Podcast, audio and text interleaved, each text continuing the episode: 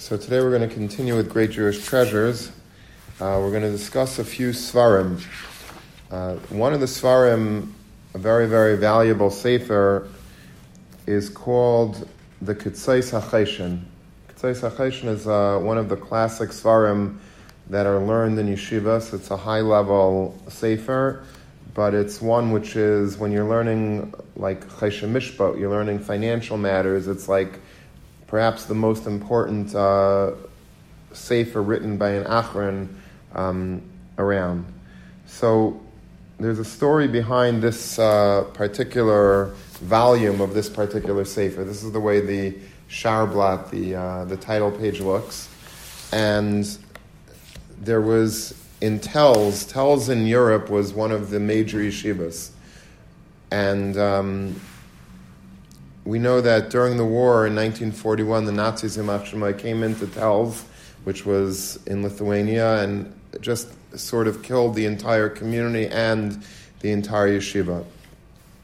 There were two survivors amongst the Rosh Yeshivas. One was Reb Elia Meir Bloch, which is this is what he looks. That, that's a picture of him, a painting, and the other one was Reb Mottel Katz, Reb Chaim Mordechai Katz. They were in America, just so happens to be, during the outbreak of the Holocaust, of the war, uh, to collect money for the yeshivas. They were in America, which um, uh, you know, provided them, uh, that saved their lives actually. And the two of them in 1941 opened the Telz Yeshiva in Cleveland, one of the early American yeshivas, one of the great yeshivas in America, on these shores that um, became one of the primary Mekaimis Hatera, and they were rebuilding the legacy of the, of the great yeshiva in Europe that, that was destroyed. Now, shortly after the end of World War II, Rav Mordechai Gifter, who was a Talmud of Telz, and he was, uh, his wife was a niece of Rav Bloch, he accompanied him on a fundraising trip to New York. So they went together on the way. They were in a Jewish bookstore, and the owner of the store was like an old European Jew. Rav Bloch, the Rosh asked the store owner if he could purchase a volume of the Ketzais, if he has a volume of the Ketzais for sale. So the elderly man climbed up a ladder and searched, finally retrieving a dusty copy of the Sefer. He found all the way on the top of a shelf this copy, the last copy of the Ketzais that he owned, and he like he blew on it and there was like dust flying off of it. And just as he was about to give the Sefer to Rabbi Bloch, the store owner pulled it back and looked at him intensely. And he said, I will sell you the Sefer on two conditions. First, I understand that you have lost your entire family in yeshiva in the European inferno, and that you are trying to rebuild the Telz yeshiva here. For your own sanity, he said, give it up. There is only so much heartache a man can take, and you are setting yourself up for failure. There is no place for such yeshiva in America. Rabbi Bloch listened silently as the man continued. And second, let's be honest America will never have the Torah scholarship that was in Europe. What Hitler destroyed cannot be rebuilt. Treat the sefer you are holding as a relic because it may very well be the last Ketzais HaCheshen that will ever be sold in America. That's what he told him. Rabbi Bloch didn't respond. He purchased the Sefer and walked out. And after a few moments, he turned to Rabbi Gifter and exclaimed, He's right. Rabbi Gifter was stunned, but Rabbi Bloch continued, Logically, he is 100% correct. For logically, there is no chance that Torah scholarship and yeshivas can flourish in this country. And logically, this should indeed be the final Ketzais ever purchased in America. But Torah doesn't adhere to the laws of logic. The greatness of Torah is that it can inconceivably perpetuate itself and rebuild despite all odds. You will see that Telz will indeed be rebuilt here in America and that more volumes of Tzais HaCheshen will be printed and sold in this country than ever before. The last Ketzais is still extant, currently located in a suburb of Yerushalayim. We present its image here as a testament to the miraculous rebirth of the Torah world against all odds from the ashes of the Churban of Europe. So this is a copy. I was able to, I don't even remember how I was able to track it down, but this was the actual copy that of that last Ketzais. That's why I called it the last Ketzais. What did I call it? The last Ketzais in America. This is a picture of it, and this is a picture of it. I found that there's some guy in Yerushalayim in Mattersdorf that has it, and I had a photographer go to his house and take pictures of it, and uh, and that's how. Uh, so the question is, how did he get? How did this guy in Yerushalayim get the book? Right? How did he get this last Ketzais sold in America, which obviously wasn't the last Ketzais? There's many thousands have been sold since. So um, I think I bring the story in the back of the book. Yeah. The last Ketzais is owned by Rabbi David Fisher in Yerushalayim. His father, Reb Ruben Fisher, a Talmud and Telz, received a famous copy from Reb Bloch when he needed a Meiri on Chulin, which Rabbi Fisher had, and they traded Svarim. So in other words, he needed a, a Meiri on Chulin, and he had it, this Rabbi Fisher, and uh, so they traded Svarim, and he basically, uh, so now he owns the last Ketzai sold in America. And that's, uh, that's the story with, uh, with that sefer. But it's, it, it, was pretty cool that we were able to, to track it down. Okay, that's one sefer that I wanted to share with you, a famous sefer that made it into treasures because we found uh, the artifact of this, uh, of this Sefer. Um, one other uh, very, very important copy of a Sefer is a Gemara that was owned by the Vilna Gaon himself. Okay, it's pretty chashuv. And if you look carefully, there's the, the Vilna Gaon writes, um, writes different, um, different things in the Sefer. And also there's wax drippings throughout the Sefer from the Vilna Gaon's ca- uh, candle. The Vilna Gaon, they didn't have electricity back then, so they used to learn at night from candles, and uh, some of the wax inadvertently dripped onto the Gemara. So we have the wax stains of the candle that was uh, the Vilna Gaon. Now, this um,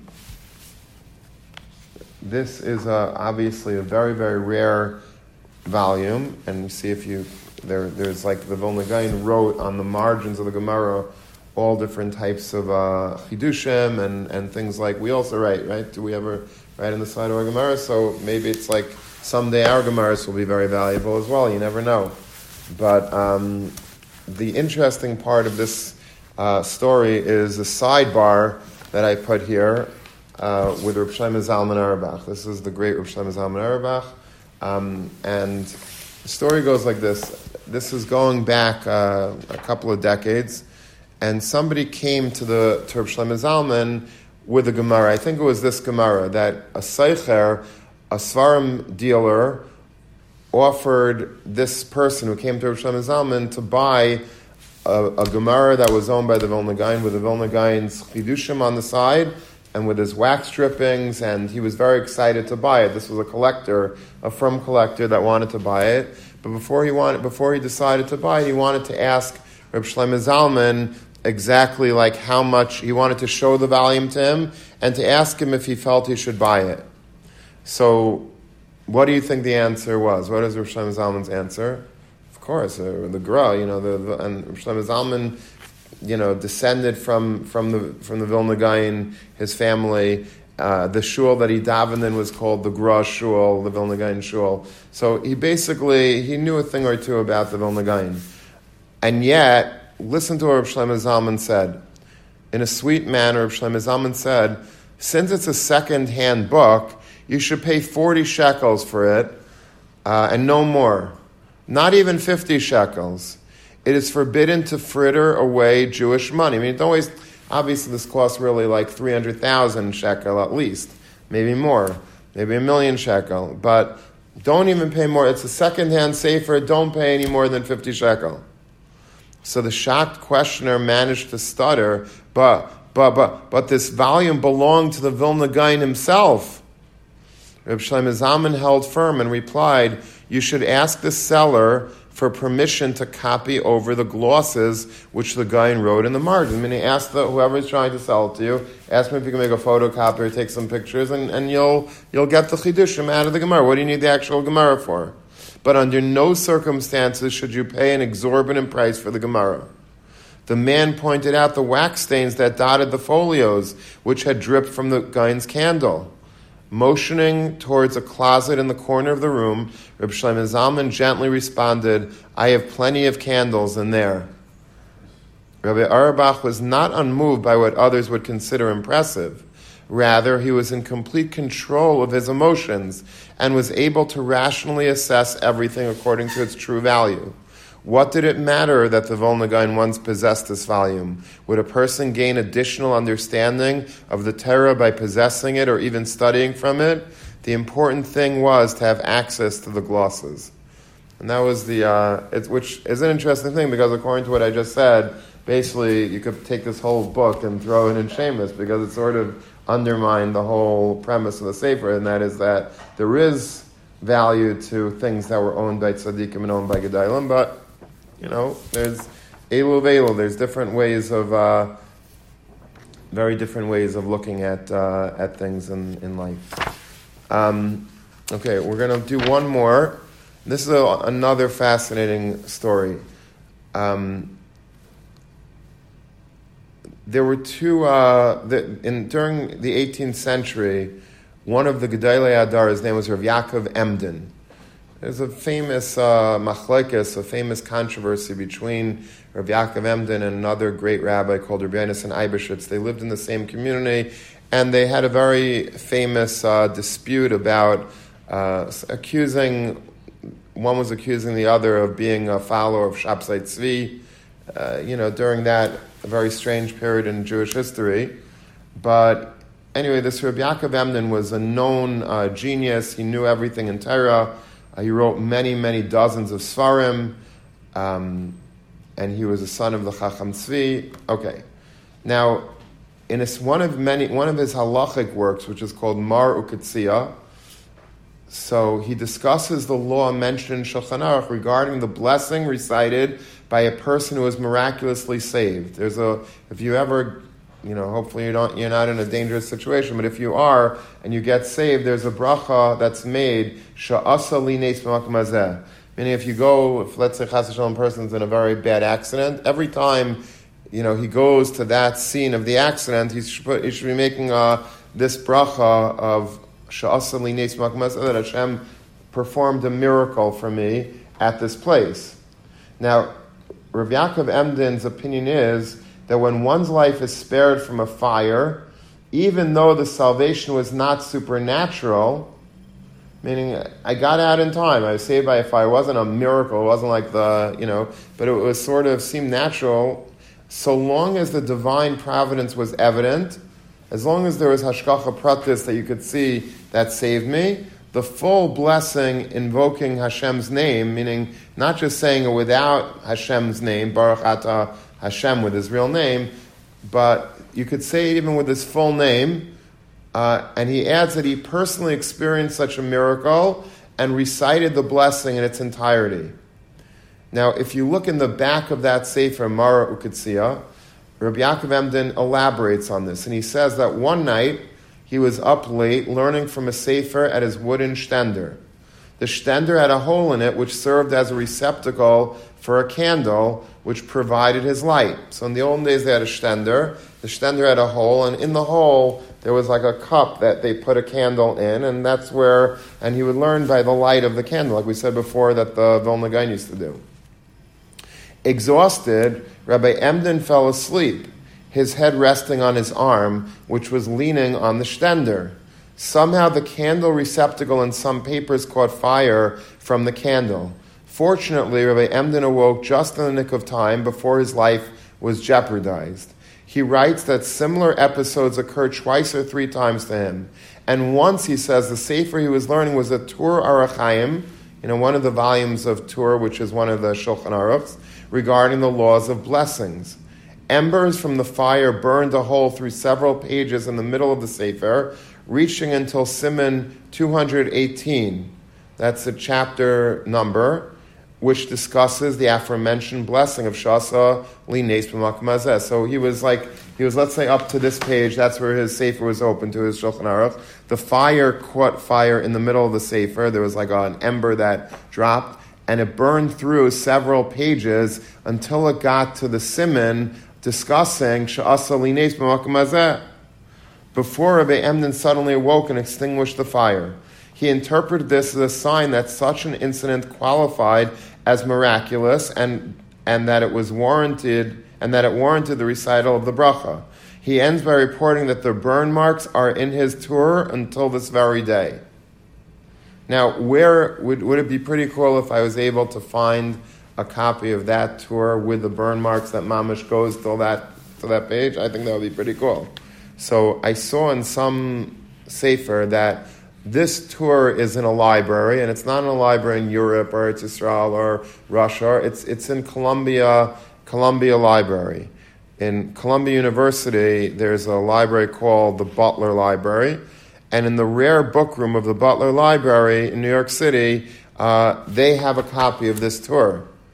So I made an appointment to visit the library where the curator kindly permitted me to observe and photograph this historic remnant and to behold Rabbi Emden's miracle with my own eyes. So if you look, this is, this is what the Sefer from the outside looks like. This is the Sefer itself in the inside. Now all of these little marks is what, like he used to make, I guess, like commas or periods in his, in the Torah.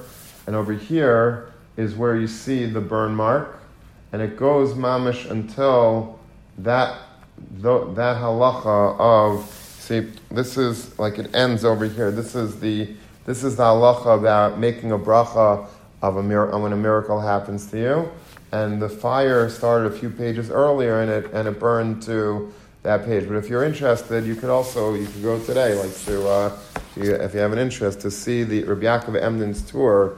It's a piece of history, and it's located in New York City. It's not such a it's not an impossible thing. You go there, you make an appointment, and uh, and you'd be able to see it with your own with your own eyes. And these are just uh, three out of out of out of many svarim that I'm, i bring in this chapter. Uh, but they're all like historic in nature. They're all very very uh, uh, important with unique you know stories to them, and uh, and it was it was very fascinating. Like it was so it was so so much fun. Like you can imagine like the search to try to find these things where like you know it's like literally detective work like you hear about you know the Tur is in the columbia and really like you find you call a curator this and that you make an appointment then you go there i brought a photographer with me a friend of mine who is who is good with photography and uh, we went and we took pictures and you know it was just uh, and one after another you know if you people ask me how were you able to like find all these things i really don't know and the answer is i don't know it's like really would take a whole team of like detectives in a normal situation to find a lot of these things. But Hashem like blessed me. Hashem gave me tremendous siyat dishmaya, like heavenly assistance, and every everything that I was setting myself up to try to find, I think most of the things I found. There were a few exceptions um, where the things don't exist anymore. Like there's, for example, the Chafetz Chaim had a um, there's a story, a very famous story about a Tehillim that the Chafetz Chaim's mother had. And, um, and you can imagine the Chafetz Chaim's mother was probably a pretty big tzaddikas, and she would daven from this Tur, from this Tehillim rather, and there was like tears, like like like you could see supposedly like the teardrops on the pages. That that would be something I would have really liked to have in the book. So I tracked down like you know, and the sister owned it, and then she gave it to her brother, the Chafetz Chaim, and uh, the Chafetz Chaim had it. And things are still in the family of the Chafetz Chaim. There's like the Zaks family. Um, you know, they uh, and they have a lot of they have his Gartel. Uh, they have um, I don't know. They have a few things from the Chafetz Chaim. So I called them up, and one person led me to another person, another relative, another cousin. Anyway, it turns out that this Tehillim was given. They used to lend it out to like kalos uh, to use under the chuppah. You know, the davening, it's a nice thing to use the Chafetz Chaim's mother's him to, as you're davening by the Badekim, by the Chuppah. And um, anyway, it was lent out to a Kala, and, and the Kala was supposed to return it, like I guess the morning after the Chasna. she left it in a taxi. She left. She was going back to wherever hotel with her chassan, and I guess she was excited or whatever, and she didn't uh, pay attention, and she left this priceless tefillin. I mean, if the, that tefillin would go on auction, literally a million dollars and up, easy. But she left in a taxi. She called back the next day, and she was like, obviously, she felt very bad. She was probably devastated, and the family was probably angry and whatnot. But uh, but that's what it is. So a lot of the pieces that I was looking for. Uh, when I wasn't able to find is just because they simply weren't there. You know, they, they just vanished. And a lot of pieces, uh, sometimes either over the course of time, people just don't know what, what it is that they have and they, they throw it in sheimos or they, I don't know, they sell everything. It's just like things get lost. And, uh, you know, a lot of times when I was looking for things, they just like, you know, a lot of things are no longer uh, available, not because they didn't let me take pictures of them. Most people did, but, um, but just things are, are uh, you know, things over over time, you know, either get lost or get ruined, and, uh, and that's why I felt it was like a very important thing to write this book because, you know, maybe in, in 200 years from now, a lot of these pieces are not going to be around anymore, but at least they'll have uh, the ability to see it and, you know, through pictures. And I think that itself is a contribution. Okay, Lisa.